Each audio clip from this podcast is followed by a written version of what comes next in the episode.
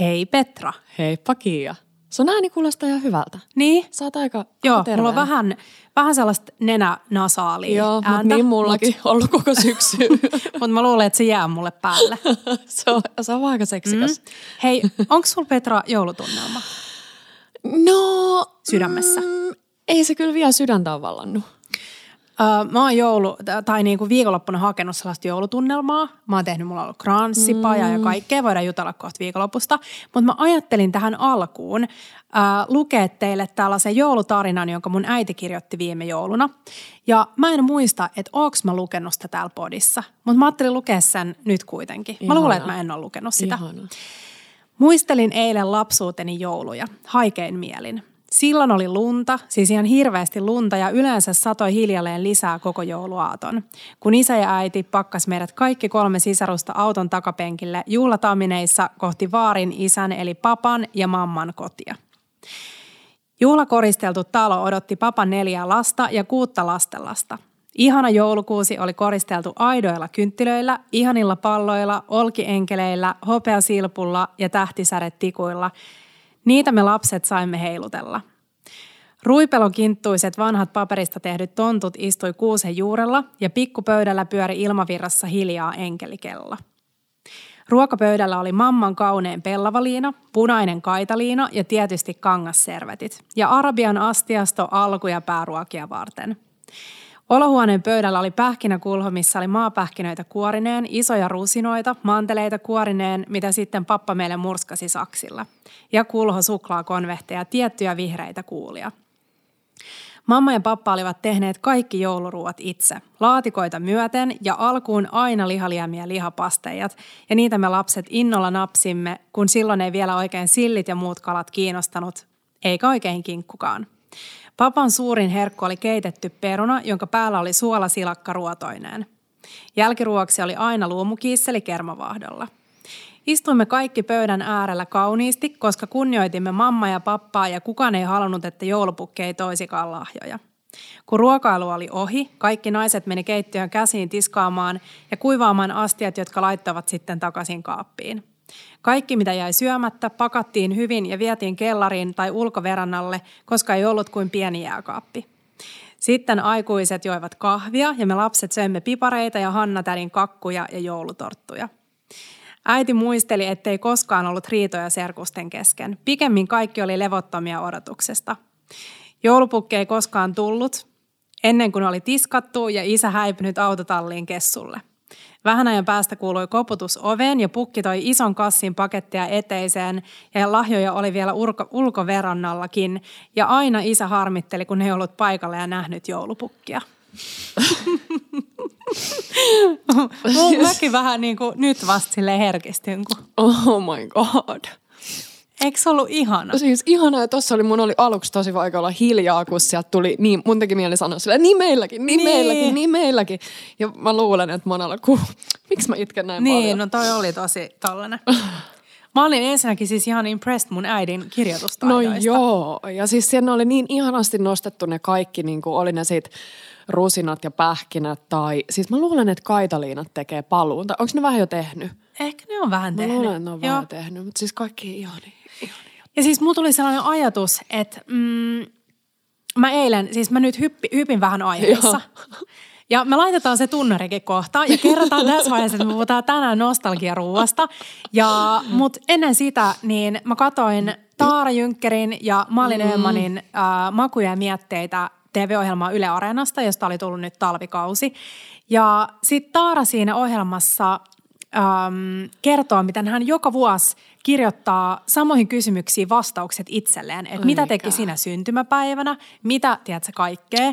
Niin mä mietin, että enemmän pitäisi kirjoittaa tollaisia muistoja. No ehdottomasti. Koska siis toihan on, siis toi on aivan ihana tarina. Jotenkin mä pääsen siihen, mä näen mun oman äidin pienenä Joo. siinä tilanteessa. Ja sitten se, että on ihana huomata, että monet noista asioista oli rantautunut sit myös meidän niin kuin omaa lapsuuden joulua. Joo, oi että. Hei, nyt laitetaan tunnari ja sit kerrotaan teille, mistä kaikesta ihanasta tänään puhutaan. Aha, nyt nenäliinan.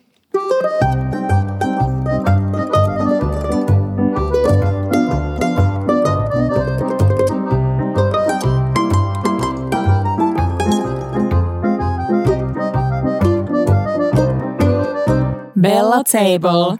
No niin, nyt on isoimmat kyyneleet pyyhitty. Mä veikkaan, että me ei säästetä kyyneleiltä tässä jaksossa. Jakso on äh, numeroltaan 116, huhhuh. Mm. Ja puhutaan tänään nostalgiasta ja tämä jakso on tehty meidän iki-ihanan vuosikumppani Fiskarsin kanssa yhteistyössä. Ja tähän väliin mun on pakko kertoa, että mä oon aivan järjettömän iloinen siitä, että Fiskars on ollut kaksi vuotta meidän matkassa mukana. Mm. Ja teidänkin pitäisi olla iloisia siellä mm. ää, ruudun ja kuulokkeiden toisessa päässä, koska kiitos osittain myös kiitos Fiskarsin, niin me ollaan tässä, missä me ollaan nyt. Kyllä. Fiskars on osittain mahdollistanut meille sen, että me ollaan voitu tehdä tätä näin täyspainoisesti ja suurella sydämellä ja uh, ei ole tarvinnut niin kuin perustöistä tullessaan iltaisin alkaa mm. pimeässä tekee kaikkea, vaan saanut oikeasti tehdä tätä silleen tuhatta ja sataa. Niin Jep. tässä vaiheessa siis haluan kiittää Fiskarsia näistä kahdesta ihanasta yhteistyövuodesta ja tietenkin heittää pienen toivomuksen ilmoille, että hommat jatkuu. Jatkuu olisi Ja erityiskiitos Marille. E, Fiskarsin Marille, niin. joo. Mun mielestä se niin pitää aina muistaa, että kun on yrity, jotenkin nähdään, että yritykset on kasvottomia. Mm ja että on yrityksiä ja on yksityishenkilöitä. Mutta sitten usein unohdetaan se, että yrityksessäkin on niitä. Tiedätkö että jos on vaikka ravintola, jossa on yritystapahtuma, mm. niin ne on kaikki, joka ikinen niistä on niinku ihminen, Kyllä. joka sitten levittää sitä omaa. Kyllä. Että vaikka sä edustat jotain isoa pörssiyhtiöä, niin sun työnteolla ja sun energialla ja kaikella voi olla ihan valtava merkitys niin kuin kaikkeen. Ehdottomasti. tota, äh, ennen kuin hypätään päiväjaksoon tai aiheeseen, nostalgiaruokaan, puhutaan nostalgiajouluista, mutta puhutaan myös muista nostalgiajutuista kuin joulusta. Että ollaan vähän sille yksi jalka joulussa, mutta kuitenkin vielä visusti. Joo pois joulusta. niin kerro Petra sun viikonlopusta. No siis, äh, mulla tuli ekana mieleen, kun mä hain tämän ää, äh, talouspaperipalasen nenäliinaksi, kun tuossa äsken oli sille tarvetta, niin mulla tuli ekana mieleen, että me oltiin viikonloppuna mm, koko perheen voimin, joka on ensinnäkin tosi harvinaista, että me ollaan kaikki yhdessä koossa. Mm. Oltiin Tampereella meidän suosikkiravintolassa Koussikassa – Varmasti puhunut täällä siitä aikaisemminkin, mutta niin tarpeeksi. Että niin. mä en ole ikinä päässyt koussikaan. Teppo on ollut mm, koussikassa. Mm. Siis, ja mä en voi mennä koussikaan ilman teidän isää, koska teidän isä, hän on niinku starba siellä. siellä on sellainen kuva Petran isästä siellä koussikan seinässä. Joo. Uh, iskä on, en tiedä, olisi mielenkiintoista kysyä iskältä, että muistaakseni, että minä vuonna se on käynyt ensimmäisen kerran Koussikassa, mutta 70-luvulla perustettu Tampereelle, se on ihanalla kohtaa siellä, ei lähelläkään keskustaa, Kalevassa, lähellä sellaista Sorsapuiston, nyt siinä on sellainen luistelukenttä ja um, No siis anyways, niin, tämä talouspaperi, niin kuulemma silloin 1970-luvulla tää, niiden ruokalista painettiin tälle talouspaperin rullaan ja sitten jokainen sai sen tavallaan niinku servetikseen. Mutta sitten se rupesi käymään liian pieneksi. Joo, sitten se rupesi käymään liian pieneksi mm, yksi talouspaperin pala, niin mm. sitten piti siirtyä erilaiseen menuun. Varmaan sellaiseen, nyt se ainakin sellainen tiedätkö, pöydässä oleva. Niin. Että se on se sun tabletti se Totta. menu, mikä on mun mielestä aina kanssa hauska. Mä näen sieluni silmin sen, että kun ihminen on syönyt ensin sen sipulipihvinsä ja sitten pyyhkinyt sillä talouspaperi must, mustel, mustella painetulla talouspaperilla naamaa, niin sä oot ollut silleen. mä mietin itse asiassa tota samaa. Mutta siis mulla on joku sellainen himo aina, mä tilaan koussikas joka kerta metsästä leikkeen, mm. vaikka se ei kuulu heidän sellaisen niin top kolme ruokaan. Siellä top kolmasessa on muun muassa maksa, mitä noi, mä oon siitä maininnut, niin että mä niin haluaisin oot. oppia sen. Ja nyt mä tykkäsin tosi paljon sen kastikkeesta, niin mulla on jo niinku toinen jalka Joo. tässä niinku maksattilauksessa. Ai maksakastikkeesta tykkäsit? Joo, maksa. Eli siitä maksa röstää ruskeasta kastikkeesta. Getting there, Petra. Getting there. Mutta meidän iskän lisäksi siellä on äh, seinällä kuva Juisesta ja Juise on sanonut, että... Ai Leskisen Juisesta. Joo. Mm että äh, mutta kun levy valmistuu, eli hänen oma levynsä, mm-hmm. on aika juhlia. Kunnon ateria on Kunnon aterian aika on käsillä ja paikka on tiedossa, koussika. Siunattu on se ihminen, joka hellii maksaa samalla tavoin kuin koussikan kokki. Ja se on no kyllä, niiden se maksaa. Joo.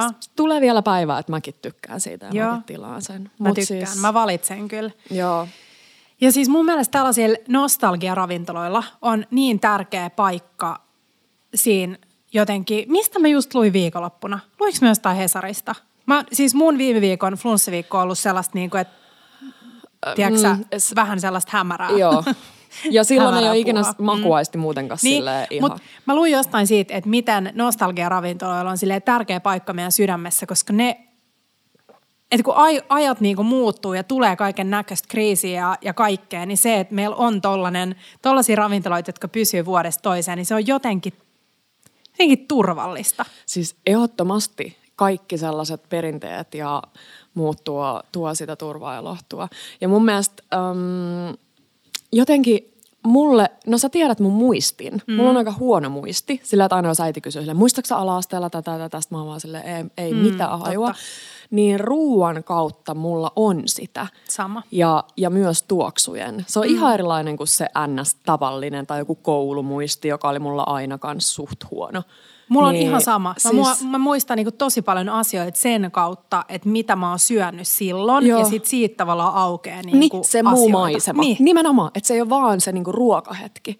Joo. Se on hämmentävää, että mistä se tulee. Niin kuin, että onko se niin, että onko se sellainen, että koska nyt saat teet enemmän ruoan kanssa, niin se tavallaan avaa sulle niitä muistoja, vai onko se jotenkin se, että se on aina ollut ja sitten sinne on helppo jotenkin Niinpä niiden makujen kautta päästä takaisin. Niinpä. Ja sitten kun ne on niin meidän niinku henkilökohtaisia, tietysti kun ne on subjektiivisia, niin sitten aina, mä aina joskus mietin sitä, että jos mä vaikka niinku sydämestäni kehun koussikaa, ja mä en oo, meidän iskäkin on tainnut joskus sanoa, että se ei ole kuullut, että kukaan ei olisi tykännyt siitä. Mm. Mutta siinä on aina sellainen pieni niinku riskin paikka, että jos sulla on joku ihan mieletön kokemus tai muisti siitä, kuinka sun mummi on tehnyt jossain laiturin nokassa jotain vitsi apposia ja sitten mm. joku muu maistaa niitä tai vaikka joku muu tekee niitä, niin Joo. se ei välttämättä maistu samalle. Et se ruoka, vaikka se olisi jopa niinku paremmin vaikka valmistettu tai jotain, niin silti sulla voi olla sellainen fiilis, että ei, ei tämä ole niin kuin. Ja toihan on mun mielestä ihanaa, koska se herättää ihmisissä keskustelua. Sä tiedät mm. joka kerta, kun me julkaistaan jotain niin kuin mm. NS-perinen reseptiikko, niin varsinkin, varsinkin, mä en tiedä uskallaks mä sanoa sitä ääneen täällä. Sano. Meidän vatruskat, eli kukkoset, eli pyöröset, eli pyöräläiset, eli riisi, riisitäytteiset äh, leivonnaiset, herkut, niin se herättää tosi paljon tunteita. Ja mun mm. mielestä se on ihanaa, että kun niin. joku väittää, että Suomella ei ole ruokahistoriaa ja vertaa meitä esimerkiksi italialaisiin siinä, että miten kunnianhimoisia ne on ruoan suhteen ja sen oman niin kuin, ruokaperimän jotenkin suojelemisen suhteen, niin kyllä mä väitän, että meilläkin on sellaista. Että kyllä täällä ihmiset nousee barrikaadeille, jos joku tulee väittämään – niin kuin jotain, jotain, mikä ei ole niin kuin totta. Joo, joo. Ja musta on ollut ihanaa, että viime vuosina se on vielä vahvistunut, niin kuin meissä nuorissakin. Joo, että mekin ollaan nykyään siitä vähän niin kuin ylpeitä. Joo. Hei, mä oon nyt tätä jaksoa varten vihdoin napannut käsiini tämän mun Ritva Kyllin äh, Suomen ruokahistoria suolalihasta sushiin äh, kirjan, jonka mä sain lahjaksi joku sen aika sitten. Ja tämä on kirja, jota mä suosittelen erityisen paljon kaikille. Ja siis Petra, arvaa mitä? No. Nyt mä vasta tajun, että me ei olla jakso on 13 minuuttia takana ja me ei olla vieläkään toivotettu hyvää itsenäisyyspäivää. Hyvää itsenäisyyspäivää. Koska tänään, kun tämä jakso on tullut ulos, niin mm. Suomi viettää itsenäisyyspäivää, joten tähän väliin äh, otetaanko joku pieni... Otetaan pieni kippistys. Kippistys. Kahvi suomalaisella Kahvit. kahvilla. tai Suomessa jauhetulla kahvilla. Mm. Mm. Niin hei, äh, tämä on mun mielestä kirja, joka pitäisi löytyä jokaisen suomalaisen, varsinkin niinku ruuasta kiinnostuneen suomalaisen kirjahyllystä, koska täällä on ihan järjettömän kattavaa historiaa siis Suomen ruoka, siis kaikesta. Hei, nyt vähän liian myöhässä, mutta periaatteessa voisi hommata jollekin sellaisena myöhäisenä itsenäisyyspäivän Todellakin, lahjana. ja ainakin siis joululahjana. Joo, joo, joo. Tämä on, mun mielestä on tosi hieno, ja Ritva Kyllille siis aivan pitää, hänen pitää saada jonkun näköinen siis Joo joku arvo Toivottavasti on risti, saanut. Joo. kunnian merkki tästä Joo. isosta työstä, minkä hän on tehnyt tämän kirjan eteen. Mutta hei, ähm, mä haluan puhua vähän, vähän Fiskarsista vielä. Joo. Äh, mehän oltiin Petran kanssa kesällä Fiskars, Fiskars-kylässä ja käytiin myös Fiskarsin tehtaalla Bilnessissä tutustumassa saksien valmistukseen. Ja Fiskars on ollut olemassa vuodesta 1649. Niin siis yritys.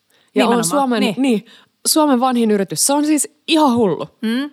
Ja täytyy sanoa, että kyllä mä vähän niin kuin, tai siis en vähänkään, vaan on hemmetyn ylpeä, Aika ylpeä, siitä, että mm. yksi meidän kumppaneista on myös vuosi toisensa jälkeen Suomen arvostetuin brändi. Eks vaan? Mutta siis Fiskarsilla on kaksi tehdasta Suomessa. On Sorsakosken tehdas, missä valmistetaan pannuja ja kattiloita. Ja sitten on tämä Billnessin tehdas, missä oltiin tosiaan tutustumassa saksien valmistukseen. Ja siis se, että Fiskarsi myydään yli 60 maassa. Oikeasti. Ja Fiskarsin oranssikaaviset sakset, mä ainakin joka kerta, kun mä näen ne jossain, mm. tiedätkö, ulkomaisessa mm. niin kuin, kuvassa tai jossain, Joo. niin, kuin, niin mä tunnen ylpeyttä siitä. Ja etenkin siitä, että ne valmistetaan edelleen Suomessa. Ehdottomasti. Ja olipa hieno siellä tehtaalla Billnessissä se, mm, ei pelkästään saksien testaus, mm. mutta yle, yleisestikin. Mikä sen nimi oli sen testilaboratorio? Se oli siis sellainen, me puhuttiin mun mielestä viime jaksossa siitä, sellainen Joo. Pelle Peloton valtava sali. Teppohan Joo. on vinkunut koko ajan, että sen on Joo. pakko, pakko, pakko päästä. Sinne mä ymmärrän. Mutta siis se, että et kertauksena mun mielestä se oli ihan mielettömän hienoa, kun me käytiin siellä, niin siellä testattiin näitä Fiskarsin uusia All Steel veitsiä, jotka on vilahtanut meidänkin monissa meidän videoissa, jotka on ihan mielettömän Niin on. upeat. Niin siellä testattiin niitä, voidaan laittaa video vielä muikkarina meidän storeihin. Ja sitten tämä testaaja, mestari, insinööri kertoi meille, että veitsessä on tärkeä se tavallaan optimointi. Mm. Että jos sulla on japanilainen ohut, erittäin terävä veitsi, niin se menee helposti rikki ja se Joo. myös tylsistyy helposti. Mutta terävänä se on niinku äärimmäisen terävä ja hyvä veitsi. Niin sit sun pitää niinku hakea sellainen tavallaan balanssi siihen, että sulla on niinku, että sulla on tarpeeksi paksu, että se ei mene liian helposti rikki. Mm. Ja sit sulla on tavallaan se terävyys ja kulma vedetty niin, että se pysyy mahdollisimman pitkään terävänä kotikäytössä, koska vaikka löytyy hyviä hiomakiviä Fiskarsinkin valikoimissa, niin se, että kuinka usein oikeasti kotikokki terottaa veitset. En mä ainakaan jotenkin. Niin mun mielestä toi oli jotenkin mind blow, että siellä oikeasti mietitään päivittäin tällaisia asioita ja optimoidaan sitä. Että se ei ole vaan niin, että no nyt tehdään joku, joku veitsi ja sitten se ihminen ostaa sen kotiinsa ja sitten se on herran haltuun sit mitä sen jälkeen tapahtuu. Nimenomaan. Että se, että sut valitaan vuosi toisensa jälkeen arvostetuimmaksi brändiksi, kertoo nimenomaan siitä, että siellä tehdään tosi paljon työtä sen eteen, että miksi sä taas alat itkemään? Lopeta toi. Älä lopeta. Mutta vuosi toisensa jälkeen tehdään työtä sen eteen, että halutaan pitää ne ihmiset tyytyväisenä. Joo. Ja se, että siellä on ihmisiä, jotka tekee sitä, totta kai siellä on paljon koneita ja äh, sanon Robotteja. robotteja, siis Mm. nekin oli hienon Wow. näköisiä. Ne oli vähän jostain skifi, skifileffasta, joo. Mm. Mutta se, se ihmislähtöisyys oli mun mielestä ihaninta Niin siellä. on. Hei, mieti lahjaksi. Mm. Ö, meidän äiti kehuu tosi paljon niitä, niitä niinku valtavan kokoisia Fiskarsin saksia. Tai ei niitä ihan ehkä Ai joo, isompia, tiedän, mutta joo. muistaakseni kun me nähtiin se seinä, Muistan, niin ne on aika joo. isot ne yhdet. Mitä sä tekisit niille? No, mä en tiedä mitä äiti tekee. Se varmaan leikkaa jotain kangasta ja mm. en mä tiedä mitä se tekee niillä. Mutta sä voisit antaa lahjaksi äh, Fiskarsin sakset. Joo. Mun mielestä mieluusti ne oranssipäiset. Joo, Ja sit reissun Fiskarsiin. totta. Koska se kylä on, mä en tiedä, mun mielestä se on Suomen mun yksiä lempparipaikkoja. On, niin, niin nyt varsinkin. lasketaan mukaan. Siis ke, mehän ollaan käyty tosi usein Fiskarsissa kesällä, Joo. mutta nyt joulun alla. Mä just Oh. katsoin, kun oliko se Viena käynyt viikonloppun Fiskarsissa, niin se näytti niin viihtyisältä siis oikeasti. ihanoa.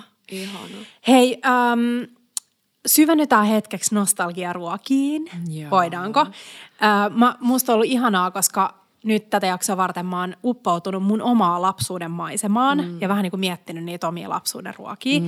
Niin ähm, me puhuttiin sunkaan siitä, että tekis söitte, kun sä olit pieni, niitä kaupan valmis fondyytä. Joo. Ja se oli sellainen, meillä oli aina, meillä oli koton leivinuuni, niin kuin leivinuuni ja takanyhdistelmä. Ja sitten sen päällä oli aina meidän fondyypata. Ja jos mä en ihan väärin muista, niin se on ollut Hackmanin pata. Joo. E, varmasti, mä Joo. uskon ton. Mutta onko teille tullut se siis jostain Keski-Euroopan laskureissuilta? Ihan varmana, mun isähän on siis rillunut alpeilla laskemassa, missä se edelleen rilluu. Enemmän nimenomaan varmaan rillunut kuin laskenut. No ei, molempia. Niin tota, mm, mä luulen, että se on varmaan tullut sieltä, mutta me syötiin tosi usein, siis syötiin myös lihapataa, tai anteeksi lihafondyytä. Mutta se oli meidän vähän niin kuin sellainen herkku. Että me ostettiin kaupasta se kartonkipakkaukseen pakattu folion sisältä löytyvä Oh, love it. juusto äh, kiekko, tai ei kiekko, mikä se on, levy. Joo. Ja mä muistan edelleen, siis nyt kun puhutaan ruokamuistoista, mä muistan edelleen, että kun repäs sen folion auki, se oli sellaista pehmeät folio, joka silleen repe, Joo, repesi sille aika helposti. helposti. Joo. Ja sitten se tuoksu, sieltä tuli sellainen tosi hapokas niin kuin viinin tai jonkun hapon tuoksu yhdistettynä siihen rasvaseen juustoon. Just se. Tiedätkö, mitä me aina Kiiran kanssa sanottiin? No? Et meidän mielestä me sanottiin aina silleen, että joo, että tämä juustofondy, mekin ollaan asuttu vuosi, tai ei mitään mekin, vaan asuttiin vuosi Itävallassa. Mä kävin siellä ekan äh, luokkavuoteni ja sitten vielä Sveitsissäkin vähän aikaa, mistä tietysti näissä molemmissa maissa syödään paljon fondyta. Niin me sanottiin aina silleen, että tämä tuoksuu viinalle. Mutta periaatteessa Niin, no ihan siis oikein, sitähän, että niin. kyllähän lapsi tunnistaa siitä sen Onko siinä voinut olla jotain pikku ole, niin.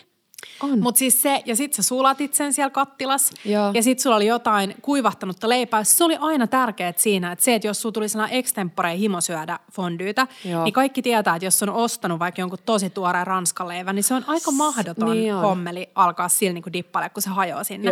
Mutta se oli, se oli ihanaa, ja siitä mulla on jäänyt sellainen, jotenkin se oli sellainen, niin kuin, vähän niin kuin juhlaruoka, mutta helppo. Niin on. Ja mun mielestä se on, mun pitäisi, mä en ole syönyt siis vuosista, mutta nyt mä otan, tai Siis mä meillä on- näin meillä on- teillä kotona.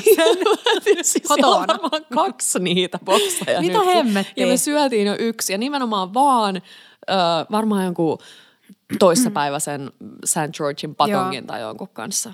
Ja siis mieti, miten helppo se on tuunata. Mm. Sä vähän niin kuin valkosipulin kynnellä puol- puolikkaalla vähän sitä kattilaa ensin, tiedätkö, sillä niin kuin, ja siihen kantsiin valita joku hyvä sellainen nonstikki. Joo. Mä ottaisin Nordeenin nonstick-kattilan. Joo. Tai Nordeen Steel-kattilan. Ja sitten sillä valkosipulilla vähän niitä reunoja. Mm. Sitten siinä se juustofondy, sitten pikku liraus jotain kirshia, aina toimii. Niin siis nam. Joo, ja tässäkin se kokonainen muskotti. Mä en, en välttämättä tarvii sitä siihen, mm. mutta se sopii. Se sopii ehkä mulle, mun preferensseihin paremmin rakleten kanssa. Mutta miksei Joo. tähänkin? Saanko mä pyytää nyt, kun sä mainitsit ton muskotin, niin sa- mä haluaisin sulta sellaisen muskottikatsaus äh, postauksen, mistä sä vähän niin kuin avaisit muskottiin. Mä teen, mä teen Olisiko se sellaisen mahdollinen? mihin muualle kuin bechamelliin. Ja, just, joo. koska mä rakastan muskottipähkinää. Me ollaan Joo. ennenkin sanottu, että jos sulla on kotona mikropleini tai ähm, mikä tahansa hyvä raastin, niin sun on pakko mennä ostamaan muskottipähkinöitä. Sä et saa käyttää sitä pu- pussimuskottia. Piste. Joo, ei, ei. Se on niinku eri asia. Ei. Mutta Petra, mitä muuta lapsuudesta?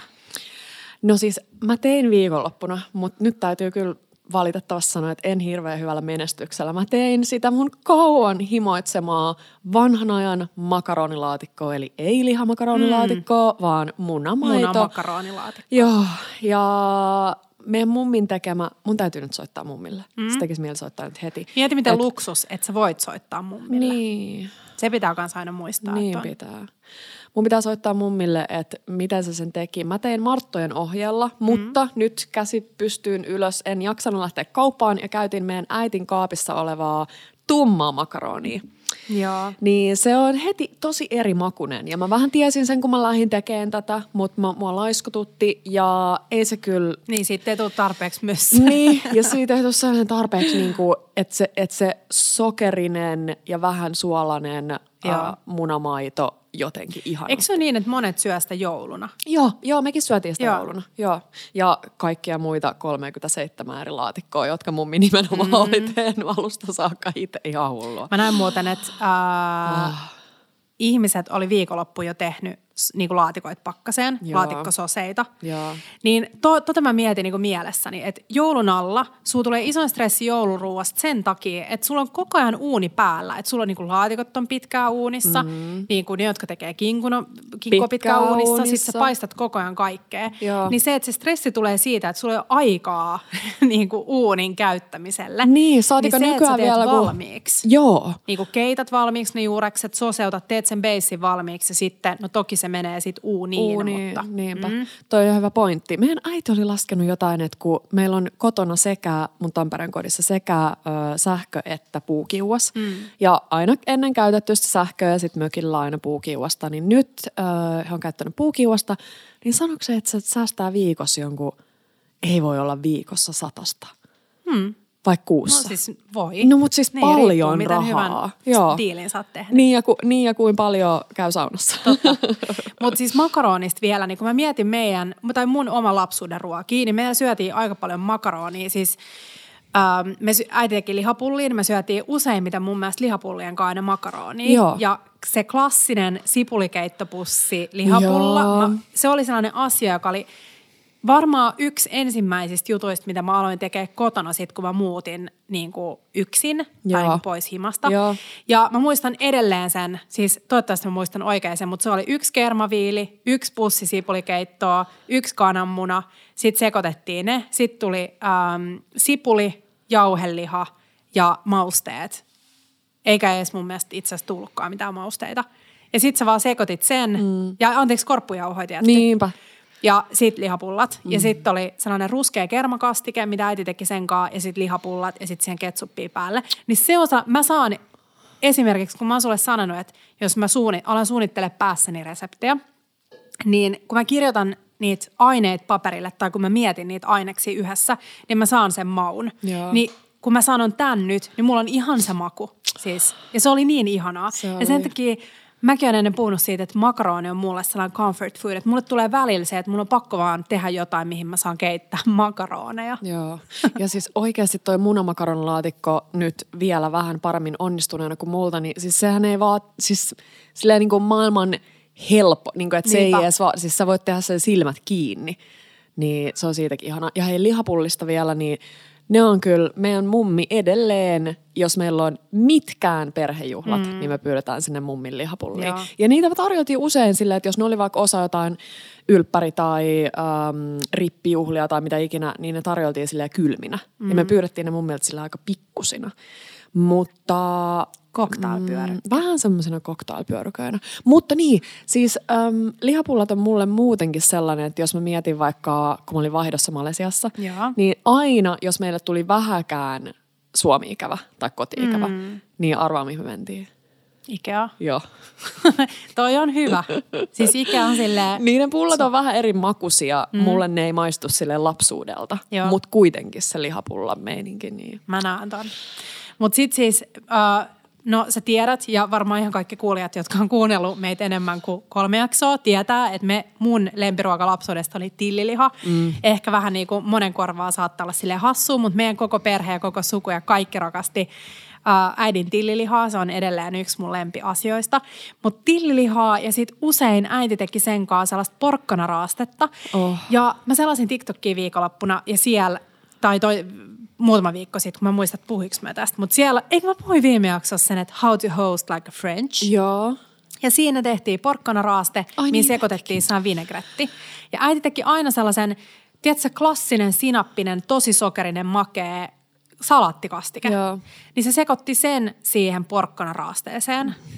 Niin meillä oli usein siis tillilihaa ja perunaa ja sitten oli sitä porkkanaraastetta. Ja se porkkanaraaste on sellainen, mitä mä jotenkin muistan.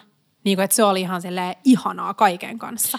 Ja nimenomaan sellainen, eks niin, vai muistaaks mä vähän, ehkä koulussakin oli, mutta mä vaan muistan sen kanssa kotoa sekä äidiltä että mummilta, että se oli niin ihanan mehukasta, että sit aina jos välillä joutui jostain tyyliin raastepöydästä Joo. syömään sitä sellaista kovaa Kun porkkanaraastetta. mun teoria siihen on se, että sun pitää raastaa, että saa raastaa sillä mummaraastimen karkealla, vaan se pitää raastaa sillä pienellä. Pikkusella, ehdottomasti. Koska sitten se irrottaa niitä mehuja ja Joo, siitä tulee joo, niinku joo, joo, joo. Ja sitten pienellä. toki, jos se on ollut mehukas, niin silloinhan dip, heitettiin myös sinne ää, ananasmurskaa Joo. joukkoon. Ja sitten saatiin vähän sellaista Joo. hedelmäisyyttä. Ai vitsi. Öm, kaali, ei edes kaalilaatikko, vaan se on niinku kaalimössö mm. niinku arkiruokana. Niin on myös mulle sellainen, että me tykättiin, mä sanoisin, väittäisin, että me tykättiin sit lapsenakin. Se ei välttämättä ole kaikkien lasten sellainen niinku ykköslemppari. Joo. Mut me siis me, tykättiin. no siis No sä... kaalilaatikko. ja hei, mä muistan, että ähm, kun, tai mä muistan jotenkin, mulla on muistikuva siitä, että me ostettiin välillä kaupan siitä lämmin valmis Joo. tiskistä, Joo. niin niitä val, valmiit kaali äh, kääryleitä. Joo. Ja nehän oli hyviä. Siis ne oli kans mulle vähän sellaista herkkua. Joo. Ja mä tein usein siis pienä se, että mä tykkäsin vaan syödä ne kaalit, niin kuin ne makeat sirpillä valellut kaalilehdet. Ja sitten se sisussa oli vähän niin kuin silleen, ei niin hyvää.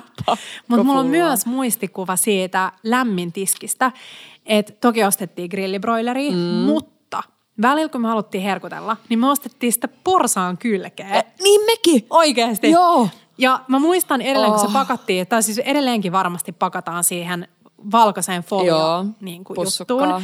Ja sitten me syötiin autossa ja mä muistan, että se oli sille ihan super karsinogeeni hiiltynyt. Ei Joo. sale enää saisi myydä sellaista. Joo. Ja sitten siinä oli ihan sikana rasvaa, mutta se rasva oli silleen hyvää. Ihanaa. Niin sitten me niitä niin jotenkin koluttiin. Joo, ihan sama. Herkkuna. Ihan sama ja sit sä tiedät, mitä muuta me ostettiin valmishyllyltä. Joo. Valkoiseen Kun pussukkaan. mä väitän, että meillä ei ollut täällä silloin mustaa makkaraa, Niin koska olla, me syötiin vaan kotona aika paljon ryynimakkaraa. Mä tykkäsin siitä tosi Joo, paljon joo. paistettuna. Mutta musta makkara, mä oon, Ai, mä oon ai, oikeasti ai. aika pettynyt siitä, että ähm, musta makkara veriä ei, ei ole kotimaista, Ei. Tapolan. Mm. Ja ilmeisesti se johtuu siitä, että jotenkin sitä Täällä- vertaa on vaikea saada, Joo, bla, joo. jotain olosuhteita, missä sitä tehdään. Mutta musta makkara edelleen mun mielestä tosi hyvää. Ja ryynimak- mikä se on ryynimakkarasuhde on? No mä oon syönyt sitä niin vähän. Meillä, meillä päin ei sit taas varmaan ollut sitä, mutta Niin. mä tykkään. Joo. Ja uunimakkara, nyt Oh, ollaan päästy oi, makkaroihin maailmaan. mä en muista, että me oltaisiin kotona syöty paljon uunimakkaraa, mutta mä muistan kouluista uunimakkarapäivän. Joo, sama. Mä en tykännyt siitä, että uunimakkaran oli muusia. Joo. Mä jotenkin halusin syödä sen uunimakkaran sellaisenaan. Joo. Ja mm, me yksi päivä Markun kanssa ostettiin joku sellainen peruslenkkipätkä. Joo. Niin täytyy sanoa, että mm, mun makuhermoja hivelee se parhaiten niin, että se on kylmänä jääkaapissa ja mä vaan haukkaan siitä Joo. palasen. Se Siis- on, Ei, siis Tepolhan on se klassikko, että se ostaa niitä äh, kuorettomia nakkeja. Joo. Ootko joku 8V? Mutta sellaisia, missä on tosi paljon lihaa. Joo. Niin sit se, kun se tulee himaa, kun sä tiedät, että mä oon ennen sanonut sille monta Oh. Ei, kertaa joo, se, että ota Teppo- vastuun omasta Teppo on nälästä. Joo. Ja se on ollut meillä juttu. Niin nyt hän on ottanut vastuun omasta nälästään. Ja kun se menee kauppaan, niin saattaa ostaa yhden paketin niitä nakkeja. Ja sitten se syö niitä niin, että sinne jää se alin rivi pohjalle. Eli neljä nakkia jäljellä. Joo. sen, missä hän Pake- ottaa vastuun omasta nälästään Ahaa, tilanteesta. just. Niin eilen se otti sieltä yhden nakin ja laittoi sen kotisinappia päälle. Ja sitten mä sanoin, että saanko mä haukkaa niin kuin vähän sitä. Niin Joo. tiedätkö, mitä se tekee? No. Se tekee niin klassisen nostalgiatempun. Kun mä oon haukkaamassa siitä, se vetää sitä nakkia taak- taaksepäin, että mä en saa haukattua sitä silleen, kun ihan vähän, että mun hampaat yli just ja just osuu siihen nakkiin. Ja mulla tuli niin nostalginen muistikuva siitä, että kun sä oot pyytänyt joltain kaverilta tai sun sisaruksilta, että saaks maistaa vähän tota, ja sitten ne on silleen ne vetää. vetänyt taaksepäin jotain. Täällä keittiössä pitäisi aina olla jääkaapissa nyt. Tepolle nakkeja ja sinappia. niin pitäisi. Mä kuulen aina, kun toisen ovi aukeaa, sitten se tulee sieltä niin kuin, silleen, mä menen sanoa hoiperelle, mutta siis mikä se sana on vähän niin kuin silleen etsi, etsivällä katseella Joo, katsomaan, joo. että mitä mä voisin syödä. niin tulee. Hei, sitten toinen, se on tosi nostalgia ähm, ruoka, on hunaja mun marinoidut broilerin suikaleet, jota en ole itse ostanut siis, siis ehkä Ei- 15 vuoteen. Joo, jotain sellaista. Uh, Mutta siis niistä mä muistan sen, että yksi sellainen meidän klassikko trio himast oli Uncle Bensin riisi, joka Joo. on nykyään Benz, mm, eikö niin? Uh, Sitten oli toi uh, Hot and Sour Joo. Uncle Ben's soosi Mm, sama. ja hunaja broilerin suikaleet. Niin se on sellainen niinku makumuisto kanssa, mitä mulla on lapsuudesta. Joo. Se jotenkin se hot and sour. Mä voisin siis ehkä joku 90, no tietty on niinku vegesyöjät, mitä mä laskisin 95 prossaa ehkä on niinku samaistuu tähänkin makumuistoon. Mä Hei, nyt kun ollaan kanas, mä haluan lukea sulle yhden otteen täältä äh, ruokahistoriakirjasta. Äh, Helsingin hotellitorniin avattiin vuonna 1953 China, joka oli Suomen ensimmäinen kiinalainen ravintola. Eikä. Ravintolan avajaisvieraat maistelivat innokkaasti kiinalaisia makuja ja harjoittelivat puikoilla syömistä. Eräs Helsingissä lapsena asunut nainen muisteli myöhemmin, että hänen äitinsä oli mennyt hotellitornin baarimestariksi vuonna 1956 ja äidin mukaan perheen ruokapöytä sai kiinalaisia vaikutteita. 50-luvun lopulla kattilasta oli löytynyt muistelijaluokkatovereiden ihmetykseksi riisiä ja valurautapannulla soijakastikkeen värjäämiä matomaisia liha- ja sipulisuikaleita. Vokkipannua, syömäpuikkoja, siroja, kiinalaisia posliinikuloja tai lämmitettyjä käsipyyhkeitä ei ollut mailla halmeilla. Vahakankaalla peitetyllä pöydällä odottivat perisuomalaiset arabian lautaset Fiskarsin haarukoiden vartioimina. Keskellä limssapullollinen soijakastiketta ja pieni tölkillinen chilikastikkeena. Lisänä pikkelsiä, kurkkuviipaleita sokerisessa etikkaliemessä ja juomaksi vettä. Maito ja voita tai leipää ei ollut tarjolla ollenkaan. Tornissa tutuksi tulleista ruokalajeista kotikeittiöön päätyi useimmiten chop suey, joka tiedettiin olevan San Franciscossa kehiteltynä klassikkoruokana tunnetuinta kiinalaisruokaa ympäri maailman, paitsi Kiinassa. Mutta siis pieni vaan tällainen ää, kaappaus taas siitä, tästä ensinnäkin tämän kirjan upeudesta, mutta myös siitä, että miten niin kuin maailman maut on alkanut tulee tänne meille. Vitsi. Hei, uh, ota, pistä silmä kiinni. No. Ja sitten jossain vaiheessa mä tuon sun eteen taas sen jutun, Joo. niin sit painat sormea. Vähän niin kuin painaisit Okei. maailman karttapalloa silleen. Mä nyt. No niin, oho. Hei, toi on mun lempikirja. Maksaa ja herkkusieni ja Noniin, kermakonjakki hei, kastikkeessa. Nyt mä manifestoin Aika sulle nyt. kova. Siis maksaa herkkusieni, toimii Joo, aina. Konjakkikastike, siis Nam. miksi ei? Nam. Täällä on vihje tähän, mä kerron siis kohta, että mikä tämä on tämä vihkonen. Mirafiorin keittiöstä on kerrottu salaisuutena, että herkullinen maksa saadaan marinoimalla se sitruunan mehussa. On kokeiltu muutamassa tunnista muutaman vuorokauteen ja aina onnistuu. Ei tarvita edes suolaa. Voita pannulle ja pikaisesti ruskistus kummaltakin puolelta. Marinoitavat viipaleet ovat ohuita ja niistä on poistettava kaikki kalvot ja suonet. Siis mä luen äh, Markun isäpuolen Tapanin. Tapani teki uransa Finnaarin lentäjänä. Joo. Eh, siis aloitti varmaan joskus ajat sitten. Tapani on Tapani on best ja siis Tapani on teillekin tuttu Tapanin sillimössöstä. Joo, totta. Erittäin charmantti totta. ää, herrasmies. Tämä vihkonen on nimeltään The Fun of Dining ja tänne on koottu Finnaarin ja sitä ehkä edeltävän Karairin henkilökunnan suosikkireseptejä maailmalta. Ja tämä on siis vuodelta 86. Toi on upea. Ja Siis- tämä on tehty, äh, täällä on kerätty syntymävuosi. varoja. Mun syntymävuosi. Täällä on kerätty varoja tällaisen lentävän pyörätuolin, äh, tai operaatio lentävä pyörätuoli, niin sen tavallaan ko- ko- kohteeksi. Meidän on tai- pakko laittaa tuosta kuva tuosta kannesta, Joo. koska siis toi on upea. Tää on, tää on ihanaa. Täällä on monta juttua, mitä pitäisi testaa. Mutta, Noissa on usein ehkä haasteena se, että kun ei ole kuvia ja sit vaikka onkin kuvat, ne kuvat ei välttämättä ole ihan niin kuin avita tätä asiaa. Joo. Mutta ne ei välttämättä kuulosta silleen meille kovin silleen nykyaikaisilta Ei, ja tutuilta. ei. Niin sit sä et välttämättä saa niinku niitä makuja, mutta siellä saattaa Joo. olla vaikka miten paljon kaikki Joo. ihania helmiä. Ja sitten joku tämmöiset tarinat vähän auttaa siinä. Täällä on esimerkiksi tällainen kuin Pescado Casa Pedro. Joo. Mä en ehkä osannut lausua tätä hyvin. 60-luvun alussa, kun Karar jatkoi aurinkoreittiään Helsinki, Gotlux, Ak, Teneriffa, okei okay, joku pien, tommonen varmaan ei pystytty mm. lentämään pitkiä Totta. pätkiä, niin mentiin tolleen lyhyesti. Oli Puerto de la Cruzis pieni koju merenrannassa. Siellä Pedro grillasi magrilleja sekä turisteille että Magrilleja? paikallisille. Magri- magrilleja sekä turisteille että paikallisille asukkaille. Käytössä oli hiir- hiiligrilli ja tämä grillauskastike hyvältä maistui. Mm. Niin sitten toiseen tarinoiden kautta aina pääsee siihen paremmin. Hei, nyt mulla tuli mieleen. Siis no. tästä tulee yksi tällainen niin kuin, äh, kirjoista lukijajakso. Mutta tämä oli mun mielestä hauska, kun täällä oli täällä tota, kirjassa oli, mm, mistä mä löydän, tässä, että äh, Viiniposti-lehdessä oli todettu vuonna 1967, ettei Suomessa ollut tapana käyttää viiniä ruokajuomana. Tämän jälkeen viini alkoi kuitenkin hakeutua suomalaisiin ruokapöytiin hitaasti, mutta varmasti. Helsingin Sanomissa ryhdyttiin julkaisemaan vuonna 1972 viikoittain ilmestyvää ruokatorstai-palstaa, joka muodosti hyvän kurkistuslukun suomalaiseen viinikulttuurin kehitykseen.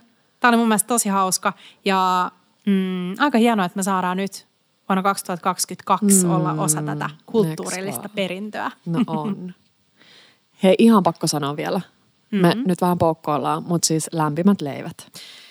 Ei Näinkö voi sä, että mä söin eilen näin. leipiä? Ja mä niin kuin, joku sellainen aika vahva sellainen niin kuin vihan, vi, vihan ja kateuden tunne. Siis Vihan, ei, aika voimakasta. Ei vihan, vaan se on niin kuin, tiedätkö, joku sellainen, että aina kun mä näen, että joku syö lämpimiä leipiä, niin, niin totta kai mulle tulee hyvä fiilis sen ihmisen puolesta, mm. mutta mulle tulee semmoinen, niin kuin, että mä, Niin. Mä missaan Niin. niin. jotain sille isoa. No siis me, meille oli sille eilen äh, mm, vähän silleen, että ei jaksa tehdä mitään. Mulla oli ollut koko päivän mun kranssipajaa. Joo. Kiva, että sä kysyit muut mun viikonlopun ohjelmia. Totta. Niin. Äh, äh, kranssipaja itsekseni ja sit me oltiin syöty pakkasesta löytynyttä mummin kaalilaatikkoa, jonka itse olin laittanut sinne äh, lokakuussa ja olin niin hemmetin kiitollinen itselleni. Pakkanen, a gift that keeps on giving. Kyllä. Niin sitten me haluttiin jotain nopeata ja sitten oltiin silleen, no hei, jääkaapissa on edelleen sen nakkipaketin alin, alimmasta rivistä kolme nakkia jäljellä. Niin me tehtiin lämpimiä leipiä, missä oli öö, yhdessä Eikä, tonnikalaa ja sitten toisessa oli halkaistuja nakkei, kotisinappia, ää, vähän mm, cheddar-juustoa ja ohueksi siivotettua makeat sipulia. Mutta siis se on hyvä. Ja sekin on taas sellainen nostalgia comfort food. Niin joo. Et kun jenkit puhuu niiden comfort foodista silleen, että se on usein sellaista aika rasvasta ja jotenkin sellaista. Mm. Mä en tiedä, tuleeko jenkkien comfort food-sana siitä, että ne menee siitä ruoasta niin tukkoon, että ne ei pysty tekemään mitään muuta kuin mennä niinku comfortably niinku Joo. makaamaan sohvalle. Niin. niin lämpimät leivät on sellainen comfort food, koska siitä tulee mieleen lapsuus. Niin tulee. Toinen asia, mistä tulee mieleen lapsuus, on ää, jauhelihakastike. Mm. Klassikko. Mm. Meillä tehtiin aina jauhelihakastike kermaan. Joo. Ja mä tiedän, että monet syö niin kuin sellaista ruskea kastikejauhelihaa. Joo, meillä oli ehkä enemmän sitä ruskeata. Mm. Mä tykkään siitä kyllä. Mutta meillä oli taas ne makaronit. Joo, meillä oli joko makaroni tai muussi. Mm. Joo, ja sitten tietysti nakkisoossi. Nakkisoosi. Joo, sen kylkeen kyllä, mm, nyt enemmän vannoin, että tehtiinkö meilläkin sitä kaalisalaattia, mm. mikä löytyy, lö, eikö löydykin meidän saitilta? Pitäisi löytyä. Joo, Se oli myös toinen sellainen niin kuin kylmä salaatti, mitä me, että jos niin. oli Niin. porkkanaraaste, niin sitten oli se kaalisalaatti, missä oli sellainen just tosi sokerinen niin kuin vinegrettisoosi. Eli vaan etikkaa ja sokeria, mustapippuria, vähän ruokaöljyä. joo. Ja ehkä jotain maustetta, niin kuin jotain yrttiä. Oi vitsi, mä toivon, että Pancho rupeaa tykkään. Mm. Tai ei mitään rupea, vaan tykkää tollasesta. Mä oon ehkä niin testannut vielä tuommoista superetikkaissokeris. Niin. Oh. Mä ymmärrän.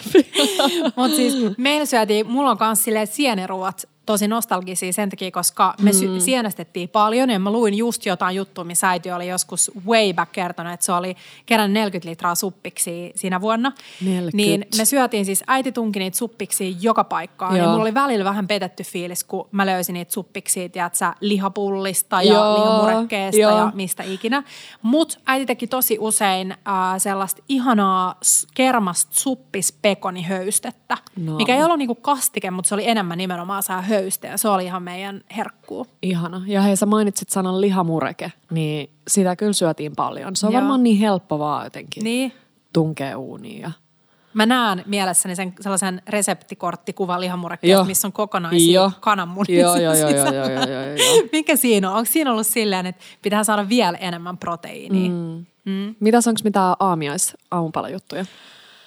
Äh, no on, hei. Mä en muista, onko mä kertonut tää, tästä mun murajutusta täällä, mutta mun siis ihana serkku Miira, joka täällä, tälläkin hetkellä tuolla äh, häärii tuolla keittiössä, jos on taas kuulunut jotain ihania kokkoelon ääniä, niin johtuu siitä.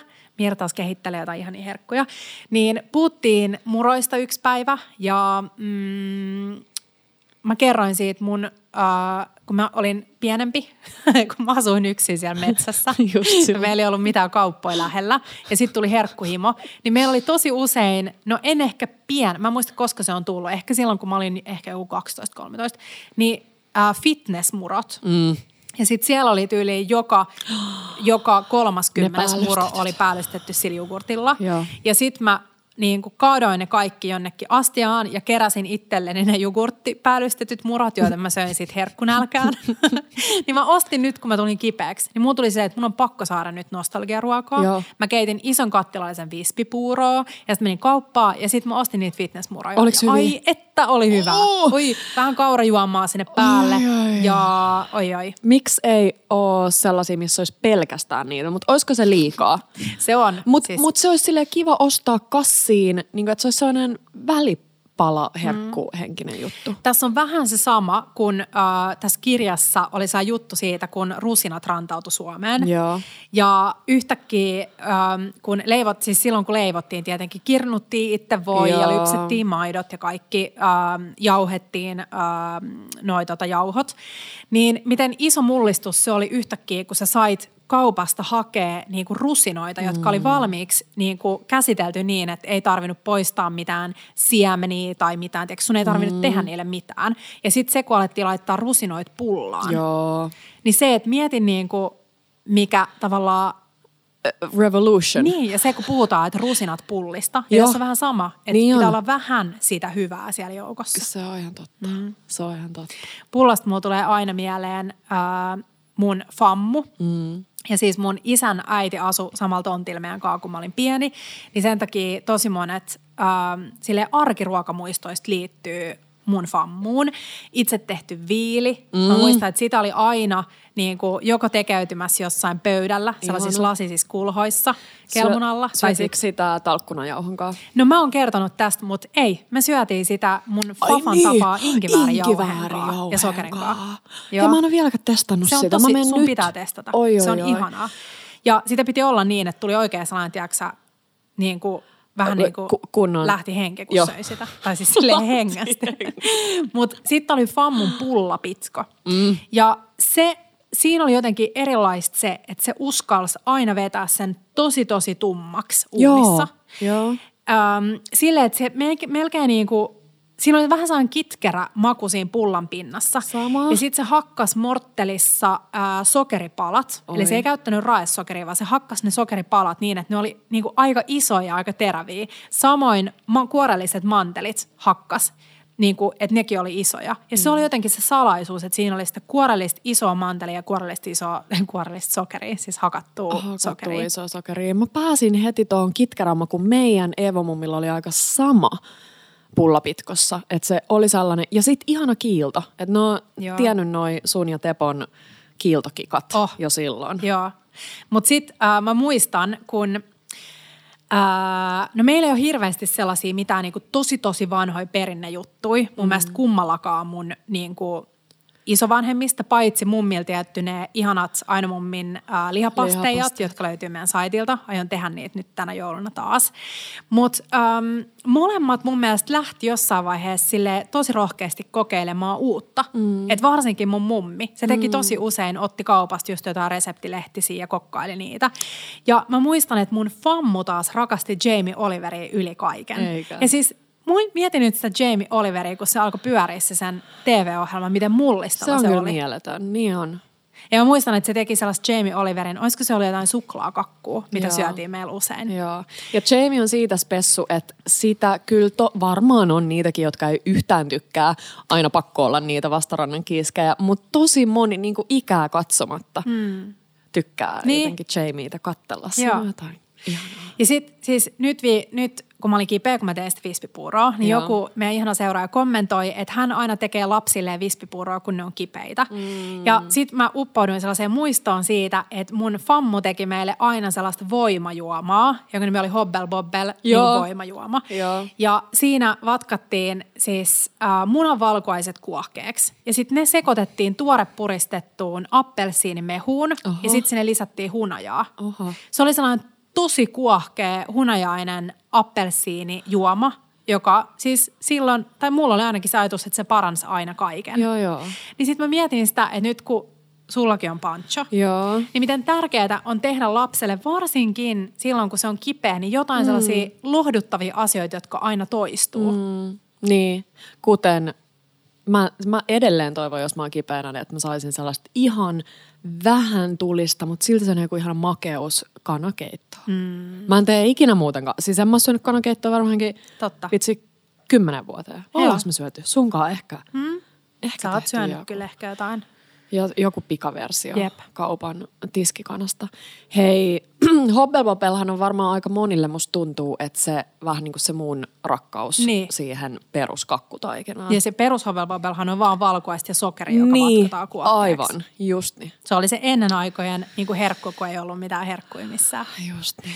Mutta sitten siis, um, mä muistan myös sen mun fammun keittiöstä, että siellä oli aina voi ja juusto pöydällä. Joo.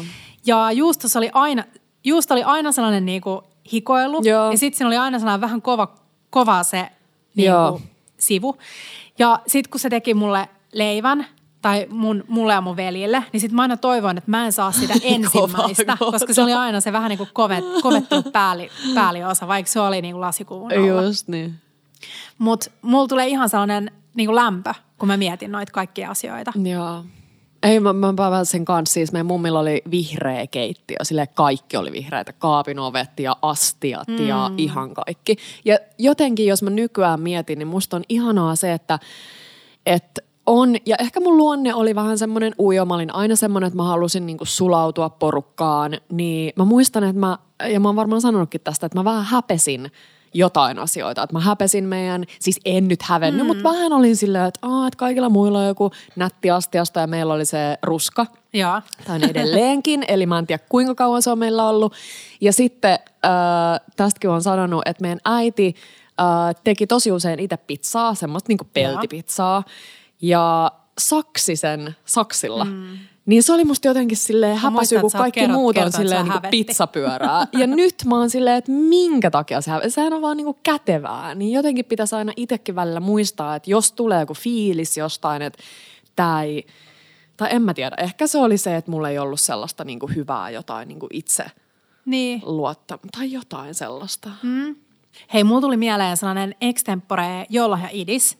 Joo. Uh, mulla ainakin, mä yritän koko ajan miettiä kaikki aineettomia joululahjoja, mitkä mm. olisi sille ihania. Ja nyt varsinkin, mä en tiedä, mä luulen, että mulla on joku 3, 35-vuotis kriisi. Että mä tosi paljon pohdin niin kuin kaikkea, niin kuin omia isovanhempia ja isoisovanhempia mm. ja siis kaikkea siihen liittyvää. Niin mun mielestä se, että pyytäisi, varsinkin jos teillä on niin kuin suvussa isovanhempia vielä olemassa, ää, tai iso tätejä tai muita, niin pyytäisi joululahjaksi jonkun reseptin niin kuin käsin Oi. kirjoitettuna. Oi. Jonkun sellaisen suvun tärkeän reseptin ja mielellään niin, että siihen saisi muutaman rivin jotain niin kuin muistoa Joku siihen liittyen. Et mulla on ainakin, meillä on paljon siis äm, sekä mummin että mun, is, tai mun fammun siis sellaisia käsinkirjoitettuja reseptejä. Mm. Ja mun mielestä se on jotenkin sellainen ihana asia, niin kuin vaalii. Ja myös se, että me kunnioitetaan sitä meidän ruoka, historiaa ja ruokaperinnettä sillä, että me ylläpidetään niitä asioita. Joo, ja tuossa on vielä niin monta sellaista spesiaalia, jotta on nyt aika paljon puhuttu siitä, että meidän lukutaito huononee, myös meidän kirjoitustaito huononee, mm. niin noin meidän isovanhempien käsialathan on jotain aivan On. mieletöntä. Siis okei, niistä ei saa välillä aina selvää, mutta siis silti niin upeita ja kauniita ja joo. Joo, joo, joo. Hei, nyt kun me ollaan joululahjoissa, niin voidaan Joo. tähän väliin äm, mainostaa sitä, että me ollaan saatu siis tämän Suomen arvostetuimman brändiin ja Suomen vanhimman yrityksen nettisivuille oma tällainen pieni shop in shoppi. Bellat suosittelee osio ja linkataan se meidän storeihin. Ähm, mutta me ollaan sinne siis jaettu meidän lempituotteet Fiskarsin valikoimista, että tää oli vaikeaa valita niin kuin kymmenen tuotetta sinne. Mutta mä mietin, että voitaisiin nopea käydä läpi, mitä sieltä löytyy. Käydään. Aloita sä. Mä haluan aloittaa saksista. Eli Keittiösakset. noi- kyllä, keittiösakset. Ja mm, ne on vaan ihan parhaat kaikkeen. Tiedätkö, mä oon saanut niin paljon kehuja ihmisiltä siitä sun bruskettapastasta. Totta. Kaikki on tehnyt sitä. Brusketta. Mm, eikö mä sanon brusketta? Sanoit saamen. Mä olin vaan pakko sanoa. Vähän se. Joo. Se on niin hyvä. Ja Niin siis on. mitä enemmän sä annat itsellesi vapautuksia käyttää keittiösaksia kokotessa, niin sen enemmän sä huomaat, että niitä voi käyttää oikeasti aika paljon mihin kaikkeen. Mun olisi pitänyt kuulla tää silloin, kun mä olin nuori. Niin, että se niin on olisi. cool Nyt mä annan sulle saksia. vapautuksen, Petra. Kiitos. Do it. Kiitos. Hei, sit listalta löytyy Functional Form taikinakaavin, eli ystävien kesken nuolio, tai mm. meidän isän äh, sanojen mukaan litkiä. ja siis mulla kesti tosi pitkään. Mä oon varmaan meidän ensijaksoissakin puhunut vielä litkiästä. Ja se tulee varmaan siitä, että se on ruotsiksi slikkepot tai slikkore, mm. niin sit se tulee niin kuin jotenkin Joo. litkiä. Mä en tiedä minkä takia.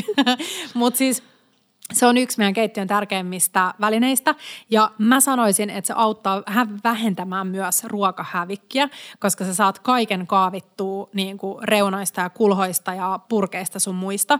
Ja silikoinen pinta, äh, minkä takia mä käytän sitä tosi paljon meidän äh, Nordenin äh, pannujen ja kattiloiden kanssa, se ei se naarmuta. naarmuta. Ja sitten se, että se kestää jopa sitä 80 asteen kuumuutta. Mm. Tämä on hyvä muistaa, että kaikki silikooniset äh, keittiövälineet ei kestä kuumuutta. Joo. Siitä tulee jotenkin ihana tunne, kun sä sillä jotenkin, että et, et on ehkä niinku tottunut käyttää sitä enemmän siihen sellaiseen niinku leipomispuolen asioihin. Mutta se, kun se on sulla siellä kuumassa kattilassa, niin se jotenkin vaan silleen... Muistaaksä, hei, ranskalaisen munakkaan sen Joo. Siis sehän oli ihan dream. Joo, Joo. joo, joo, joo. Se on kunnon keittiömeditaatio.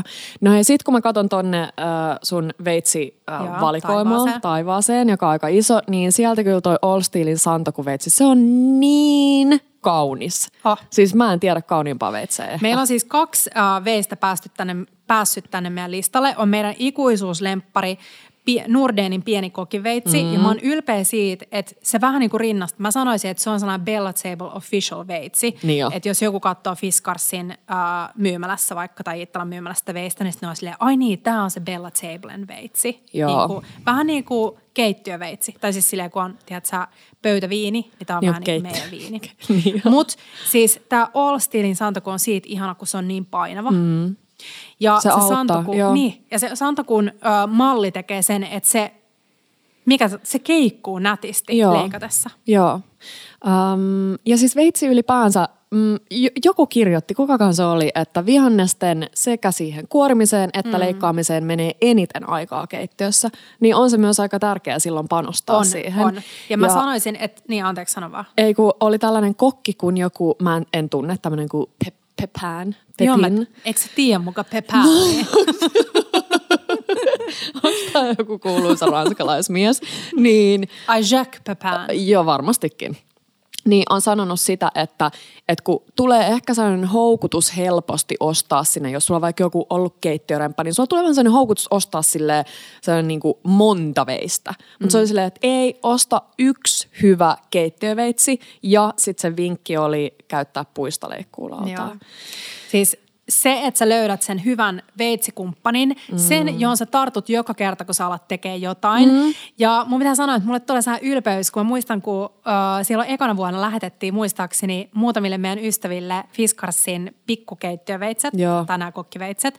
Ja joka kerta, kun mä näen, että Niin. Maria Veitola tekee jotain sen keittiössä, niin se leikkaa sillä. Ja se muistaa, että se laittoi meille jälkeenpäin viestiä, että hei kiitos, että tämä on paras veitsi, mitä mulla on ikinä ollut siitä ylpeä. Mutta siis Nordenin pieni kokiveitsi ja upouus All Steelin santoku, niin mä sanoisin, että niillä kahdella veitsellä pärjää siis missä tahansa. Ehdottomasti.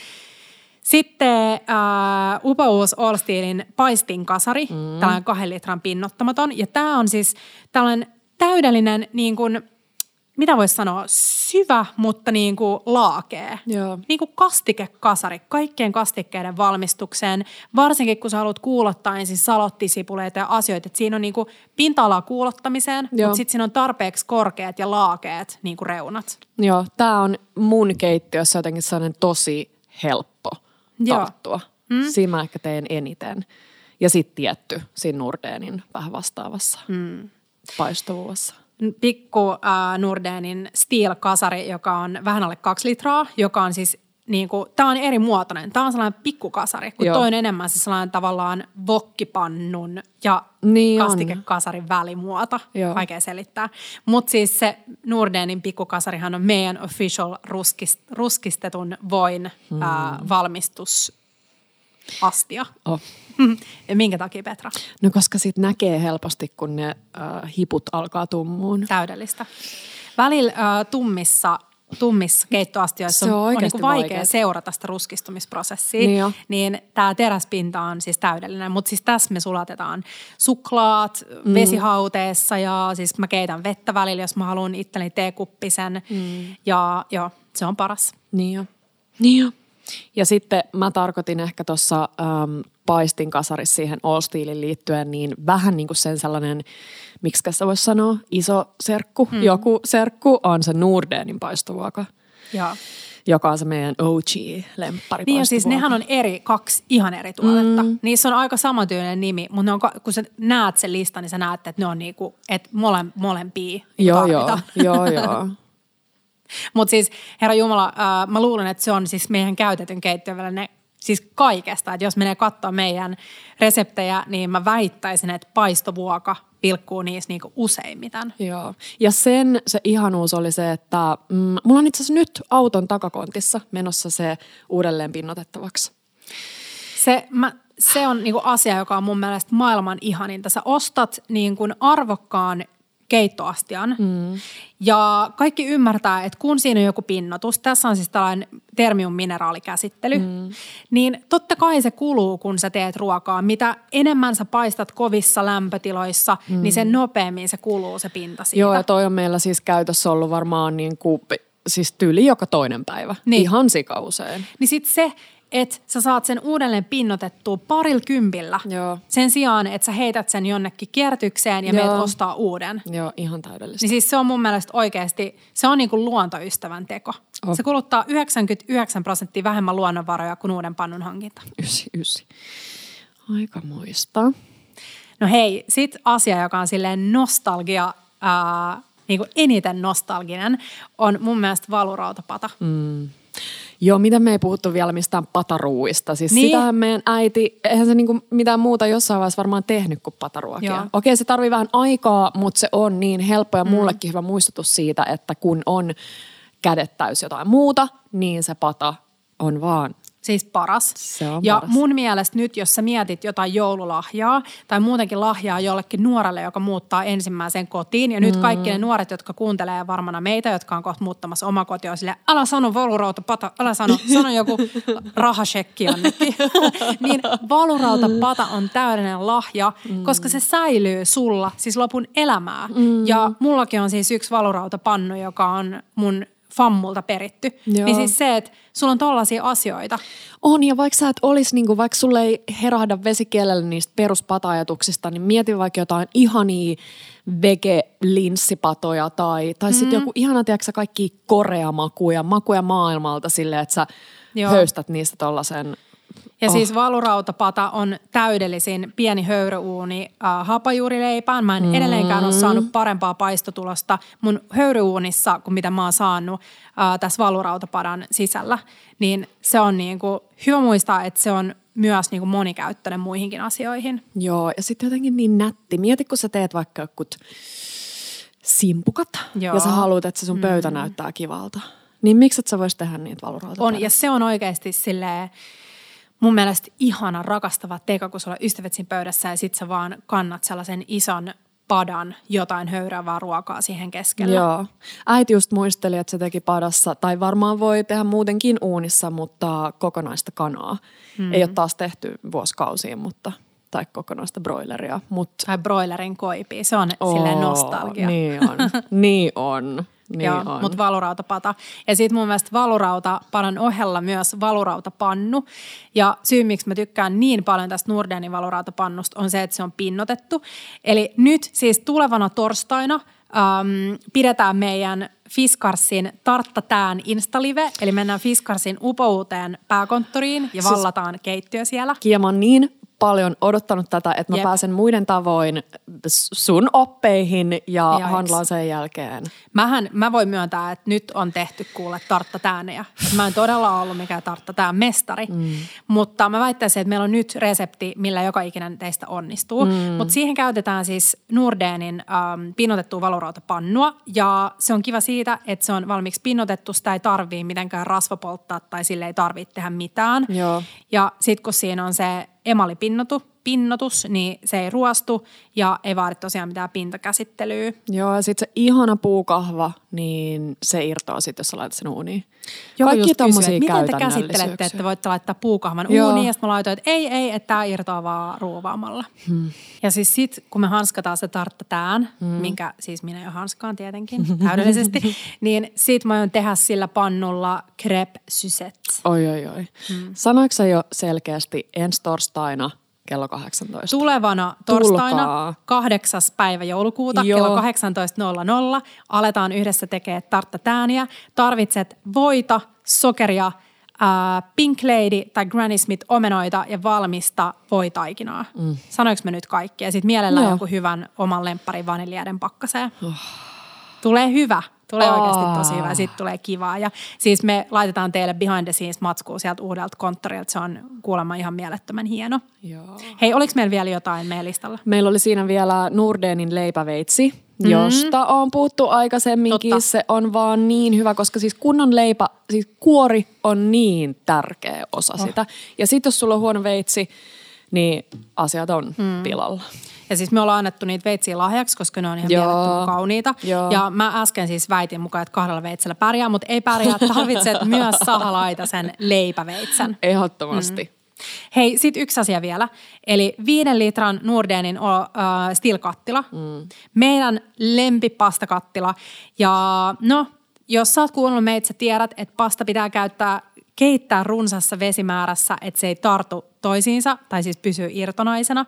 Mutta tämä iso kattila on ihan täydellinen kaikkiin keittoihin ja raguihin ja vitsi ison ystäväporukan joulupuuroihin sun muihin. Joo, ja jos mietit äh, ison tai pienen kattilan välillä, niin mun mielestä aina iso. Joo, samaa mieltä. Aina iso. Ja hei, tiiäks, mulla tuli nyt niistä mm, sun mummin lihapasteijoista mm. mieleen, että kuinka ihana, huomenna ehkä syödään lihapataa Joo.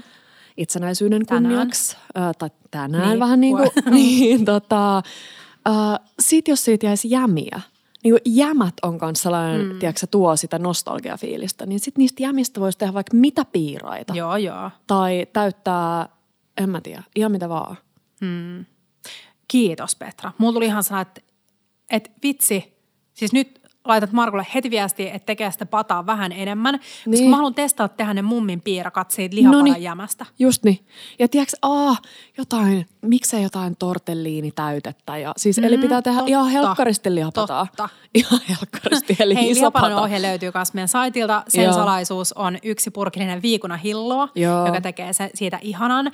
Mutta hei, nostalgiajakso alkaa olla tässä. Mm. Onko sulla jotain viimeisiä sanoja? Siis mulla olisi vielä vaikka mitä, tiedätkö, mä haluaisin oppia tekemään täydellisen poronkäristyksen, koska meidän äiti osaa sen. Sen salaisuus on kuulemma se, ei äidin mukaan, mutta mä luin jostain, että se on niinku tosi, tosi simppeli. Että siinä on tasan, tiedätkö, poroa, vettä, mm. No, rasvaa. joo, ja jee. niinku ei silleen. Meidän äiti taitaa laittaa vähän pekonia tuomaan siihen sitä rasvasuutta, jos se on aika kuivaa se liha. Mutta mä haluaisin handlaa poronkäristyksen, mm. joten heitän tässä itselleni sen ja haasteen. lisää nostalgiaruokia. Ja nyt taas äm, heitän ilmoille sen, että jos teillä on joku sellainen suvussa vaalittu nostalgiaresepti, mitä te kokkaatte usein tai mikä on siirtynyt sukupolvelta toiselle, niin jakakaa se please meille, niin mm. Petra pääsee ehkä kokeilevassa mm. keittiössä testaamaan, koska Joo. mehän ei uskota mihinkään reseptisalaisuuksiin. Mm. Mm, ei todellakaan. Hei, viimeinen kyssäri. No. Onko teidän perhe tai sinä team jouluna team lipeäkala vai ei? Me ei olla syöty lipeäkalaa. Joo. Siis ehkä joskus on ollut lipeäkalaa pöydässä. Ehkä mä sanoisin, että mummilla. Joo.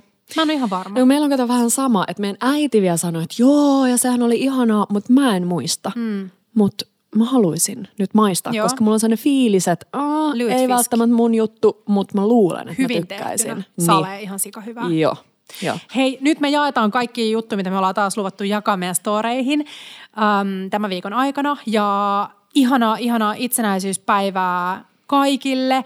Ja vitsi, ostakaa tämä Suomen ruokahistoria-kirja ja mm. tutustukaa oman suvun ruoka-aarteisiin ja vaalitaan sitä kautta meidän ihanaa ruokaperintöä ja ruokakulttuuria. Mm. Ja heristetään sormeen niille, jotka väittää, että Suomelle on mukaan ruokakulttuuri. No siis kyllä. naurettava väite. Niin tässä on, on siis... Um, Kuinka monta sataa sivua? Tässä on, vitsi, mistä mä löydän sivumäärän? monta. Tässä on siis 500 sivua, no lähes 500 niin. sivua ruokahistoriaa, niin Hys, hys. Siinä on teille. Hei, äh, jaeta myös se linkki sinne meidän Fiskarsin kauppaan, mistä löydätte kaikki nämä meidän ihanat äh, lempparijouluhevinkit. Joo, joo, joo, ru- ruvetaan joulufiilistele. Joulufiilistele. Puhutaanko me ensi jaksossa jo- jouluruoasta? Puhutaan. Yes, Hei, ciao, ciao bellat ja bellot.